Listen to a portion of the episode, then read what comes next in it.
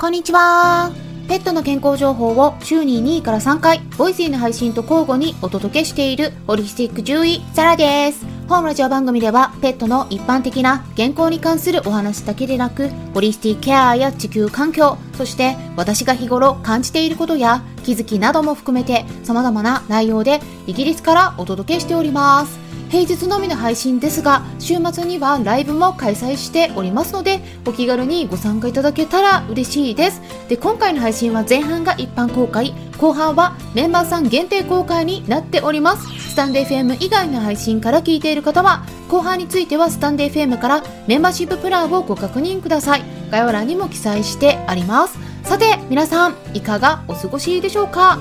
私の方はですね一緒に暮らしてる猫のカンパネーラを動物病院に連れてってですね、まあ、イギリスの方なんですが検査受けてきました。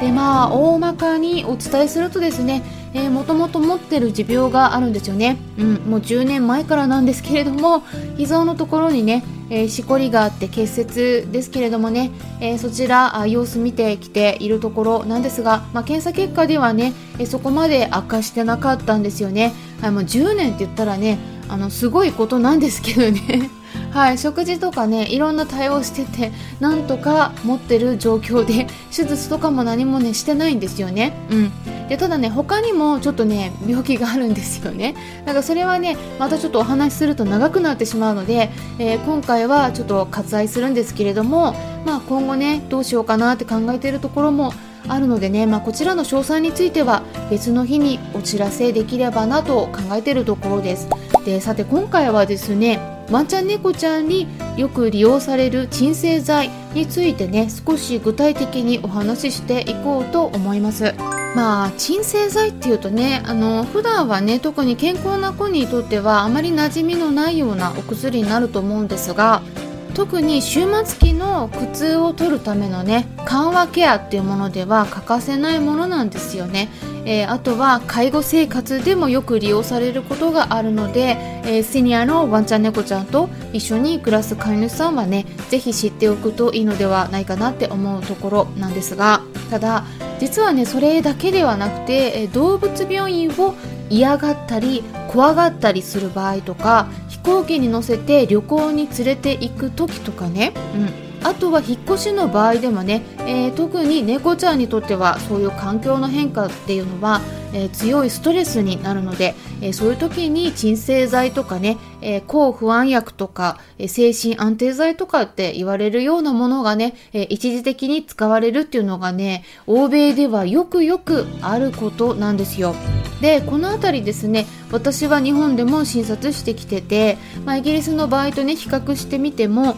結構ね大きな違いになるかなって感じてることの一つになるんですよね。ですが、え私自身も実際にうちの猫たちはね、え動物病院すっごく嫌いで嫌がるのでまあ、今までにもねハーブとかアロマセラピーとかね利用してきたところあるんだけれどもで、まあ、ちなみに猫ちゃんにアロマダメってね、えー、勘違いしてる人多いんだけれども、えー、これ全然そんなことなくて使い方次第になるので、えー、きちんと適切に使えば問題にならないんですよね。なので、まあ、そういったことでねやってきてはいても、まあ、もちろんねそういったものでえ少しはね気持ちは落ち着かせることできるんですけれども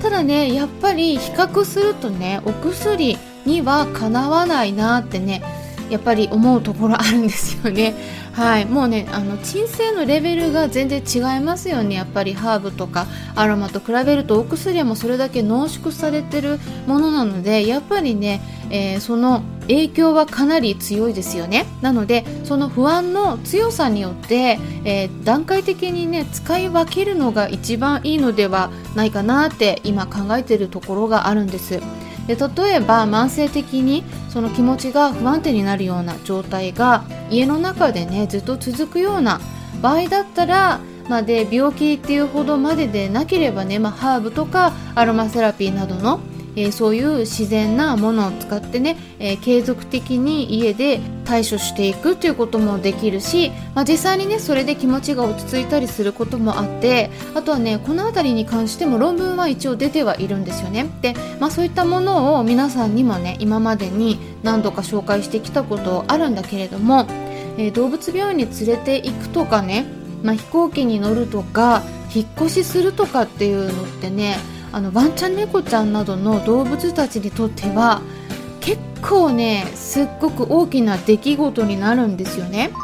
うん、でしかもね私たち人間だったらなぜ動物病院に行くのかとかねそこで一緒に暮らしている子を置いていった後に数時間後とか、まあ、もしくは翌日にはね飼い主さんは戻ってくるつもりだし数日入院したとしてもね退院できるっていうことをこう頭の中で想定してますよね、うん、予定してることなんだけれどもワンちゃん猫ちゃんにしてみたらねこれ全くわからないわけなんですよね。まあ、動物病院に置いていかれた後にきちんと飼い主さんが迎えに来てくれるのかとかね、えこのまま何をされるのかとか、特に初めてね、置いてかれた場合とかね、で、あと飼い主さんとこのまま離れ離れになったままでね、えもう会えないのではないかとか 捨てられたのではないかとかね、思う子もいるだろうし私だったらね思いますよ、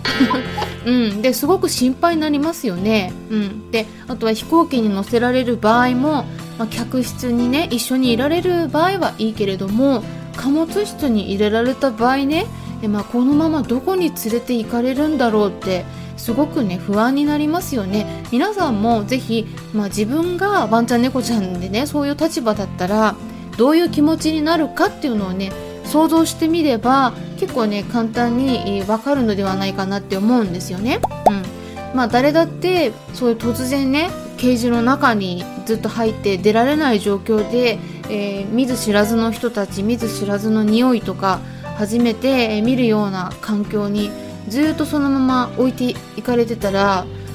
このままどうなっちゃうんだろうって不安になりますよね。で飛行機に乗った場合なんてねえそれ初めての体験だったらもうすごい経験になるし飛行機の騒音は激しいしねめちゃくちゃ大きい音ですからねで、まあ、上に飛び上がるような体験だったりもこう心臓が置いてかれるみたいなああいうのも初めてだったりするとねあの実際に悲鳴上げる子いるんですよで私以前ねアメリカに行った時に たまたま隣に座った人がね韓国人の方でね、えー、少しだけ英語で会話したんだけど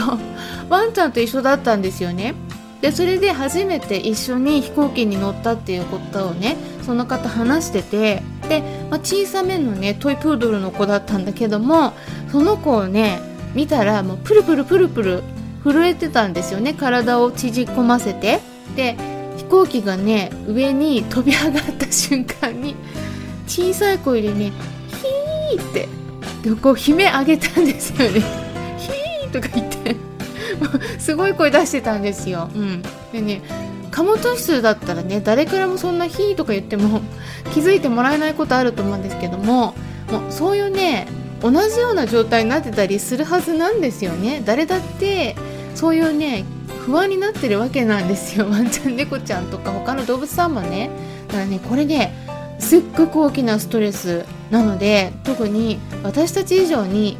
聴覚もね鋭いですからね。あの音だけでもねかなりストレスになりますから。